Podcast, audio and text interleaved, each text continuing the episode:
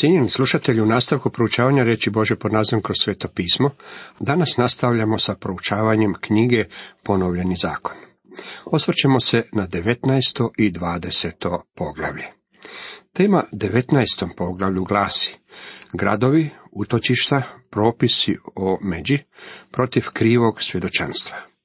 Osiguravanje gradova koji će poslužiti kao utočišta, zaštita prava na zemlju i propisi protiv krivog svjedočenja govore o Božoj brizi za nedužne i nevine osobe. Kao prvo, gradovi utočišta. U knjizi brojeva u 35. poglavlju naučili smo da su leviti trebali odvojiti tri takva grada istočno od rijeke Jordan i tri grada zapadno od te rijeke. U zemlji koju ti Jahve, Bog tvoj, daje u baštinu odvoji tri grada. Načini put onamo, a onda područje zemlje koju ti Jahve Bog tvoj daje u baštinu, podijeli na troje, tako da svaki ubojica može onamo uteći. Ovo je slučaj u kojemu ubojica može onamo pobjeći i spasiti svoj život. Kad ko ubije svoga bližnjega, nehotice, a da ga prije nije mrzio. Čovjek koji bi iz nehata ubio koju osobu mogao bi pobjeći u takav grad, nazvano utočište.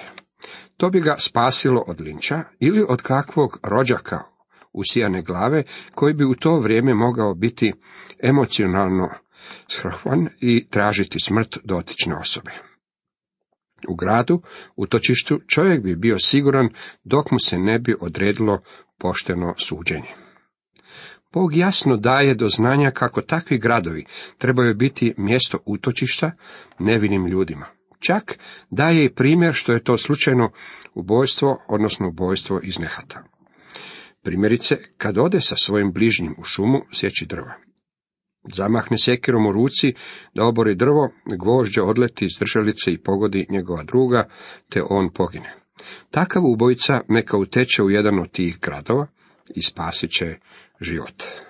Inače bi krvni osvetnik, progoneći u svom bijesu ubojicu, kad bi put bio predug, mogao gonjenoga stići i pogubiti ga, jako taj nije zaslužio smrt, budući da ubijenoga nije otprije mrzio. Bog je također vrlo određen da takvi gradovi ne smiju biti mjesto na koje će uteći oni koji su stvarno krivi za ubojstvo nekog čovjeka.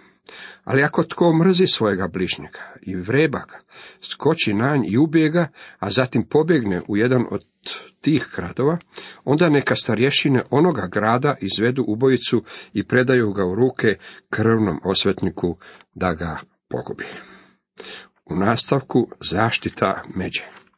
Nemoj pomicati susjedova međaša kojim su stari razmeđašili tvoj posjed, što ćeš ga naslijediti u zemlji koju ti Jahve Bog tvoj daje u baštinu. Ovdje je dokaz činjenice da su međaši, kamenovi koji razdvajaju granicu dva posjeda, sveta stvar.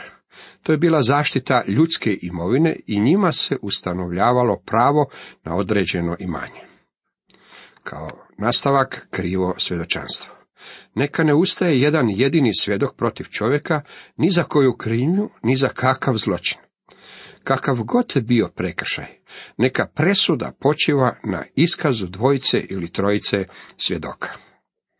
Ovaj odjeljak otkriva veličinu zakona. Zahtjevi koje je zakon postavljao bili su strašni i ni pod kojim uvjetima nije bio dostatan jedan svjedok. Bilo tko, danas tko može da želi živjeti pod zakonom, trebao bi stvarno pronaći što to znači.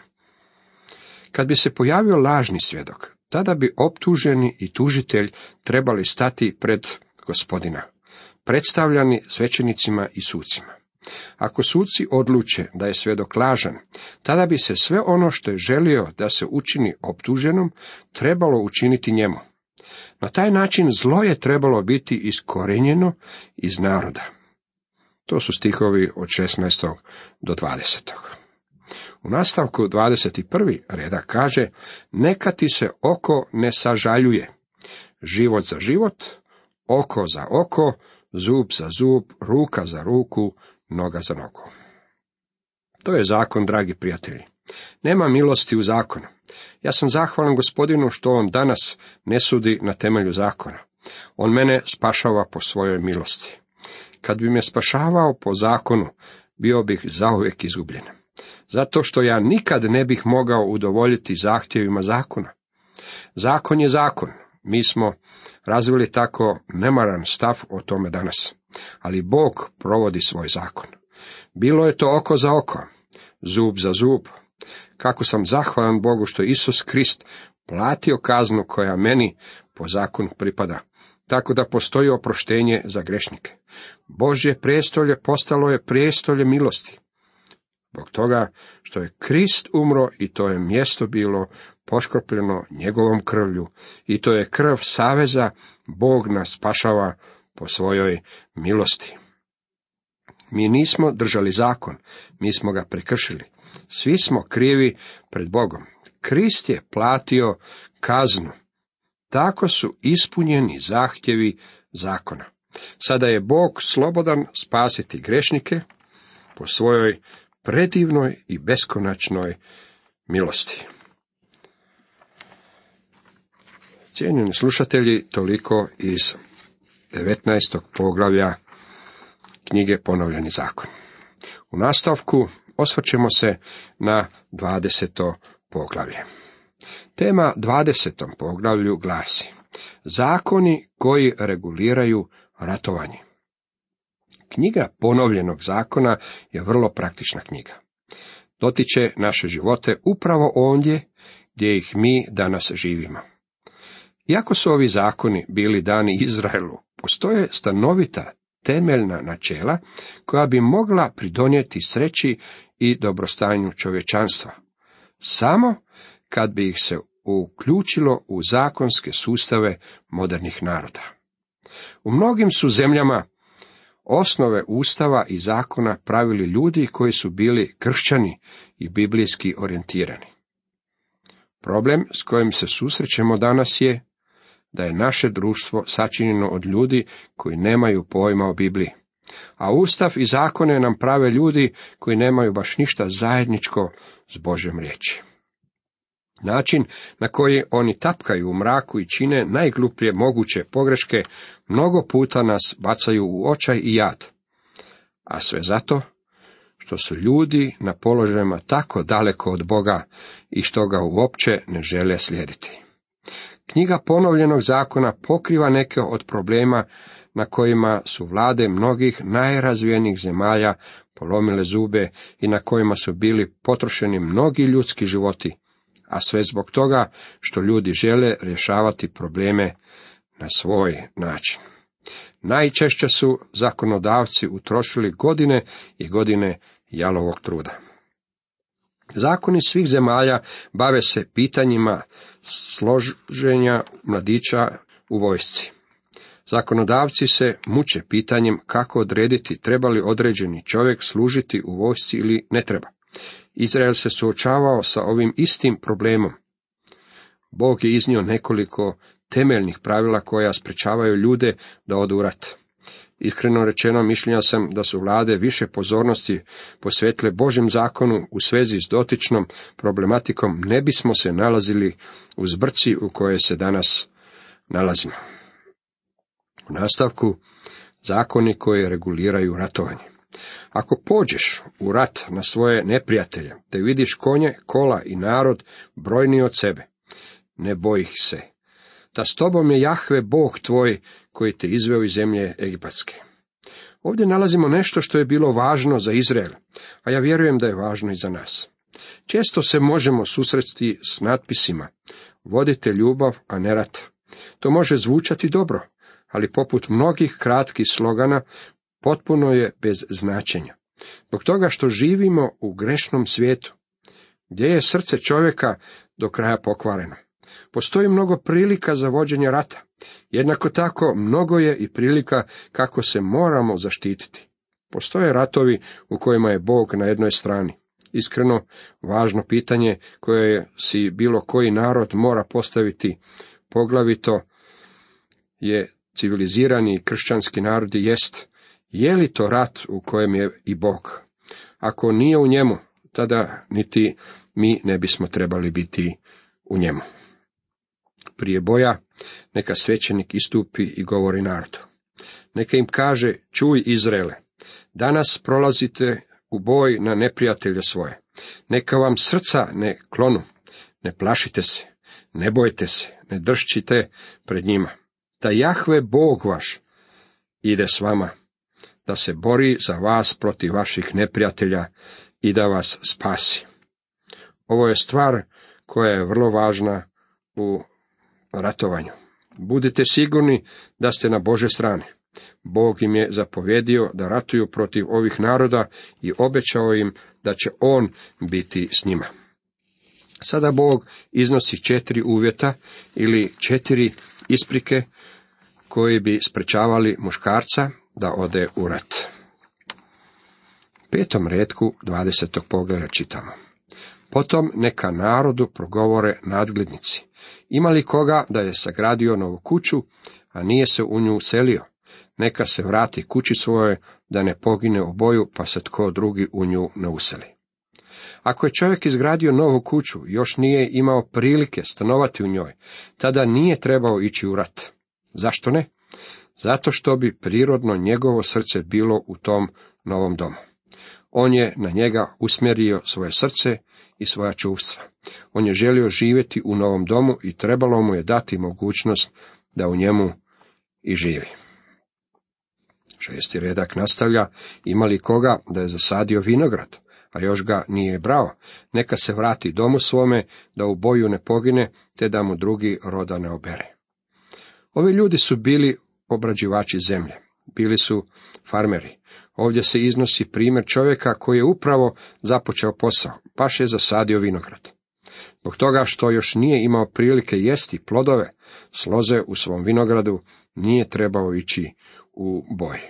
Njegovo srce je u tom vinogradu, njegov interes je ondje. On treba ostati sve dok ne bude mogao pojesti plodove iz njega, to jest dok se ne utvrdi u suprotnom mogao bi u borbi poginuti, a drugi čovjek bi požnjao plod njegove muke. Ovo je vrlo zanimljivo, zar ne? Ima li koga da se zaručio, a nije se oženio? Neka se vrati domu svome, da u boju ne pogine, te da mu tko drugi zaručnice ne odvede. Ovdje imamo primjer mladića koji se zaručio s nekom djevojkom i tada ga unovače. Njega ne treba uzimati. On je zaljubljen u tu djevojku, želi se njome oženiti, neka ostane kod kuće i neka se ožene. Tamo je njegovo srce i on ne treba ići u borbu. Slijedi četvrti uvjet, odnosno isprika. Neka nadglednici nastave te narodu kažu. Tko se boji i kome srce trne, neka se vrati domu svome, da ne trne srce njegovo braći kao njemu. Moglo bi biti ljudi koji bi vrlo iskreno rekli, ja sam kukavica. Bojim se boriti i ne želim ići u boj. Tako ovdje imamo četiri dobra razloga zbog kojih muževi ne bi trebali ići u rat. Ja ne bih mogao upotrebiti prva tri razloga, ali ovaj četvrti bih. Kad bi se čovjek bojao i bio obeshrabren, nije trebao ići. Ja mislim da bih se okrenuo i vratio kući. Ovo je pravilo bilo upotrebljeno u Gideonovoj vojsci. Možda se sjećate kako je Gideon započeo sa povećom vojskom. Radilo se o 32 tisuće muževa koji su bili spremni osloboditi svoj narod od Midjanaca. Tada mu je gospodin rekao da ima previše vojnika i da svaki onaj koji se boji može otići svoje kući. Kad se ta riječ proširila, 22 tisuće ovih muževa je pokupilo svoju opremu i otišlo svojim domovima. Zatim je Bog rekao Gideonu da još uvijek ima previše ljudi. Kako ih je onda odvojio? Došli su do vode i neki su muževi klekli i oslonili se na ruke i noge i tako po sve četiri pili vodu. Drugi su laptali vodu kao psi i bili su spremni za pokret. Bili su žarki za sukob s neprijateljem i završavanje ratovanja. Željeli su osloboditi i spasiti svoj narod. Tako su oni bili ti koji su išli u boj, a ostali su bili poslani svojim kućama. Tako i danas postoji mnogo mladića koji su unovačeni, a u stvari ne žele ići u borbu. Pa smišljaju sve moguće i nemoguće priče i sisteme, ne bili nekako izbjegli vojnom obvezi. Jednostavno bi mogli reći da ih je strah ići u borbu. To je dobar razlog. Taj razlog bi i mene spriječio da idem u boj. Ne smeta mi priznati da sam kukavica. Na primjer zbog toga što sam morao raditi kako bi se odškolovao i izdržavao svoju majku, nisam mogao dokazati da sam toliko dobar nogometaš da bih dobio stipendiju. Ali igrao sam malo i uživao sam u tome. Sjećam se kako sam se osjećao neposredno prije nego što bi se oglasila sučeva zviždaljka koja je označavala početak utakmice. Kad bih joj sačuo zvuk, moja bi koljena zadrhtala. Ponekad sam znao pasti na koljena, toliko me bilo strah, ali u trenutku kada bi mi netko dodao loptu, ja sam bio svoj, sa mnom je bilo sve u redu. Ali u borbi, u ratu, ja to nikad ne bih mogao. Bog kaže kako želi da njegov narod zna dvije stvari prije nego otiđe u rat. Kao prvo, moraju biti na njegovoj strani. Moraju se boriti za ono što je ispravno i znati da je Bog s njima. Kao drugo, moraju ispoljiti određenu dozu entuzijazma. Ima trenutaka kada se treba boriti za svoju zemlju. Ima mjesta za stijeg i za domoljublje. Ali Bog je stvari uredio za svoj narod, čak i u vrijeme kada su trebali ići u rat. U nastavku 10. do 12. redka nam kaže, kada dođeš pod koji grad da na navališ, najprije mu ponudi mir. Ako ti odgovori mirom i otvori ti vrata svoja, sav narod što se nađe u njemu, podvrgni tlaki, neka zate radi. Ali ako odbije tvoj mir i zarati s tobom, opsjedni ga. Bog je u svojoj riječi iznio mnoga dobra načela, ali smo se mi ljudi danas dobrano od njih udaljili. Mnoga smo ukinuli u ime čovječnosti. Pravimo se čovječnijima od Boga koji je stvorio čovjeka. Bilo bi nam bolje proučiti iznova Božju riječ i pokušati živjeti prema načelima iznesenima ondje. Isus Krist je rekao, došao sam da imaju život, i to život u izobilju. Isus nas nije došao opteretiti novim pravilima i odredbama. Poslušajmo zato njegovu riječ i njegov nauk. Cijenjeni slušatelji, toliko za danas.